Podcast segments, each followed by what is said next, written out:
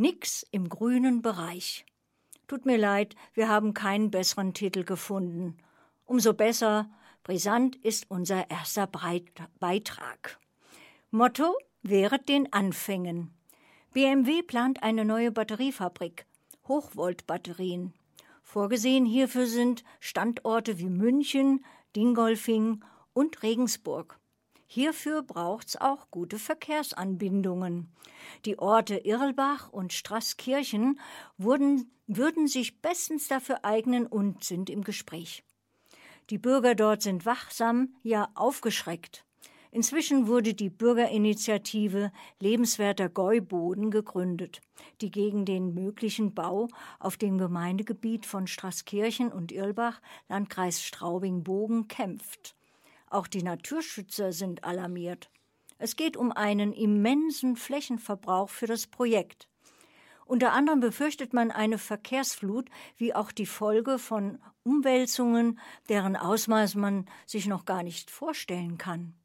Wie sich das Ganze inzwischen entwickelt hat, hören Sie jetzt direkt vom Initiator der Bürgerinitiative Lebenswerter Gäuboden, Thomas Spötzl sowie der Regionalreferentin Niederbayern für den Bund Naturschutz Rita Rott. Beide sind zu uns ins Studio gekommen. Kollegin Eva Dutz führt das Interview. Ich begrüße nun herzlich Frau Rita Rott und Thomas Spötzel zusammen mit Kollegin Eva Dutz. Ein herrliches Grüß Gott. Ja, grüß Gott, Frau Rott, grüß Gott, Herr Spötzl. Schön, dass Sie hier ins Studio gekommen sind. Wir haben gerade von der Christina gehört, dass vor wenigen Wochen bekannt geworden ist, dass BMW in der Nähe von Straubing ein großes Werk bauen möchte. Diese Nachricht hat einige Aufmerksamkeit auf sich gezogen. Dabei sind die Fakten, zum Beispiel wie groß dieses Werk werden soll und was daran noch alles hängt, für die Öffentlichkeit weitgehend im Unklaren, soweit ich weiß. Herr Spötzl, daher meine erste Frage an Sie als Sprecher der Bürgerinitiative Lebenswerter Gäuboden. Was ist Ihnen denn über die Pläne vom BMW und den umliegenden Gemeinden bekannt? Naja, zuallererst mal wurden wir auch nur über die Zeitung informiert und waren erst geschockt. Also wir dachten erst in Gottfrieding, ja, das ist weit weg, aber haben uns nichts gedacht. Und dann auf einmal hieß es bei uns. Ich dachte, das ist ja Wahnsinn. Und äh, wir haben uns erkundigt, was, ob irgendjemand was weiß. Wir haben dann relativ schnell herausgefunden, um welches Feld es sich handelt. Und, und das sind eben 160 Hektar Areal, auf dem das entstehen soll.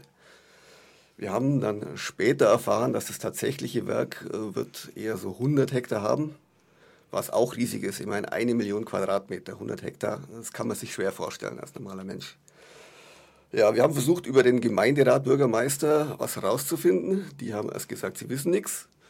Man hat dann rausgehört, sie dürfen nichts sagen, weil die ganze Information äh, wird von BMW gelenkt. Welche Gemeinde ist das, wenn ich hier gleich äh, Die Gemeinde Straßkirchen. Mhm.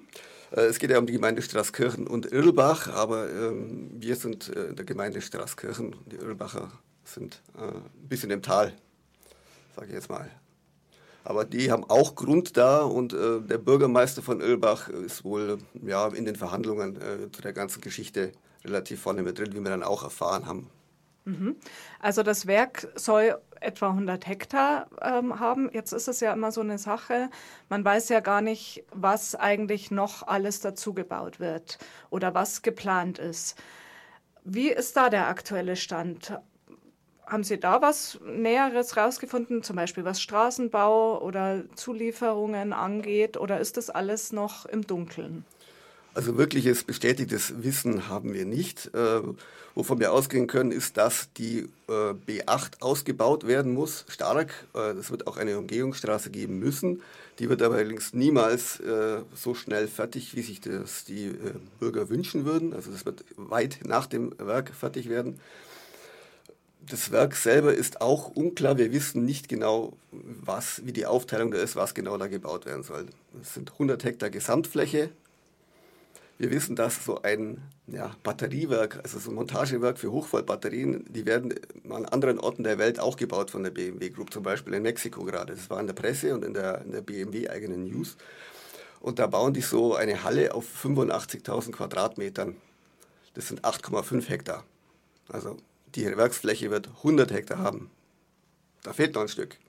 Was kommt dahin? Also wir wissen es nicht. Wir können nur spekulieren. Und ähm, die BMW Group kommuniziert nicht gerade offen. Und äh, auf der letzten Sitzung hat äh, einer, einer schön formuliert, wer einen Teich trockenlegen will, der spricht nicht mit den Fröschen. Und da haben wir jetzt eben Sorgen. Jetzt haben Sie die Bürgerinitiative gegründet. Hm, was macht die jetzt aktuell? Schaut, dass er Informationen erhält oder? Hm, wir kämpfen jetzt in erster Linie um ähm, die Straßkirchener Bürger, die wir noch gewinnen können, weil auf die wird es ankommen. Ja, das, äh, es liegt noch, äh, wir haben noch die Möglichkeit, hier die Sache zu stoppen mit demokratischen Mitteln. Wir brauchen halt dann die Leute. Ja, und wenn es dann an der Wahlurne ist, müssen wir dann genug Leute mobilisieren. Und äh, es gibt halt, ich sage jetzt mal, vier Arten von Leuten. So wie uns, die dagegen sind, die dies, äh, ja, die Probleme sehen. Dann die Fans von BMW, die natürlich oh, toll sind. Ja, endlich, endlich kommt BMW und rettet uns. Dann gibt es die Leute, denen ist es völlig egal. Und dann eben die Leute, die sind so, ach ja, Mai, wir können ja eh nichts machen. Das ist ja alles schon abgekartete mhm. Sache. Und ja, da, da müssen wir eben. Mhm. Das ist unser Hauptfokus im Moment, die Leute zu bekommen. Mhm. Frau Rott, äh, Sie sind Regionalreferentin ähm, für Niederbayern, für den Bund Naturschutz. Haben Sie denn weitergehende Informationen und wie steht der BN zu diesen ganzen Planungen? Wir haben ja gerade gehört, 100 Hektar, das ist eine ungeheure Fläche, ähm, ja, die eben dann für den Naturschutz und für die Landwirtschaft verloren geht. Wie steht der Bund Naturschutz dazu? Weitergehende Informationen gibt es auch für uns nicht, weil das liegt leider im, im Kern des Verfahrens, dass bestimmte Informationen erst dann an die Öffentlichkeit kommen und diskutiert werden können, wenn quasi die Standortwahl schon getroffen ist. Das macht es natürlich kompliziert und da muss man ganz klar sagen, wir wünschen uns gerade für die Anwohner eine ganz klare und offene Kommunikation in dem Fall. Wir als Bund Naturschutz, ähm, sagen wir mal, es ist spannend für uns, weil wir reden natürlich von einem Werk, das ja darauf ausgelegt ist, die Elektromobilität voranzubringen, was wir ja grundsätzlich befürworten, wobei der, der BN hier aber eigentlich auch von alltagstauglichen Klein- bis Mittelwagen spricht und nicht von Über Übermotorisierung. Und wir können nachvollziehen, dass BMW ähm, im niederbayerischen Raum sucht, weil wir nachvollziehen können, dass natürlich die Entfernungen zu den Werken in Dingolfing und Wallersdorf nicht allzu groß sein sollen, was ja auch in unserem Sinne ist. Aber wir sind ganz klar gegen einen kompletten Neubau auf der grünen Wiese oder in dem Fall auf den Ackerflächen. Und zwar egal ob bei Irlbach, Straßkirchen oder an irgendeinem anderen Ort. Weil wir sagen, wenn ein Unternehmen wie BMW neue Fläche beanspruchen will, dann muss das Unternehmen vorher beweisen, dass es keine Alternativen gibt. Und zwar beweisen und nicht nur behaupten, und wir lassen die derzeitige Aussage von BMW, dass es eben leider in Dingolfing nicht möglich ist, so nicht stehen, sondern da sollten Fakten für sich sprechen. Also, wenn ich hier einhaken darf, Sie wären für einen Ausbau bei Dingolfing.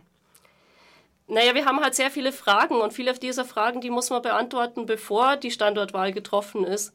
Also wir haben konkret die Frage, kann man bei Dingolfing, kann man dort flächeneffizienter arbeiten? Weil wir sprechen ja davon, dass wir, ähm, dass wir einen, einen, einen, Versatz bekommen, weg von Verbrennermotoren hin zu der Elektromobilität. Und da ist unsere Frage natürlich kon konkret, wird denn in den bestehenden Werken Fläche frei? Ähm, und die zweite Frage, die wir haben, ähm, kann man denn die Fläche effizienter nutzen? Oder, um es noch ein bisschen ähm, auszudehnen, Gibt es denn in der Nähe wenigstens Konversionsstandorte, also Standorte, die früher schon für Industrie genutzt worden sind und jetzt brach liegen, die man dann nutzen könnte? Und erst wenn diese ganzen, ganzen Fragen ähm, negativ beantwortet sind, dann sollte man mit solchen Unternehmen anfangen zu diskutieren, ob Freifläche benutzt werden darf. Aber wenn ich Sie richtig verstehe, richten Sie zwar diese Fragen an BMW, äh, haben aber bisher noch keine Antwort bekommen und BMW ist auch nicht dazu verpflichtet, eine Antwort zu, zu geben. Das ist richtig, ja, genau. Also es kann sein, dass alles abgewickelt wird, der Grund, das Grundstück gekauft wird von BMW und dann, wie geht es dann weiter? Dann wird das Werk ge gebaut. Und dann kommen wir natürlich an den Punkt, wo die Öffentlichkeitsbeteiligung stattfindet.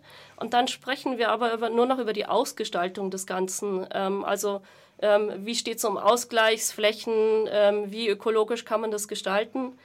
Ähm, aber wenn ich nochmal einhaken darf, also es ist zum Beispiel auch einfach die Frage, derzeit sagt BMW, ähm, sie sucht die Autobahnnähe. Ähm, das können wir auch nicht ganz nachvollziehen, weil wir eigentlich davon ausgehen, dass ähm, die Bestandteile oder die Batteriebestandteile, die dann gefertigt werden, ja auch mit dem Zug transportiert werden könnten.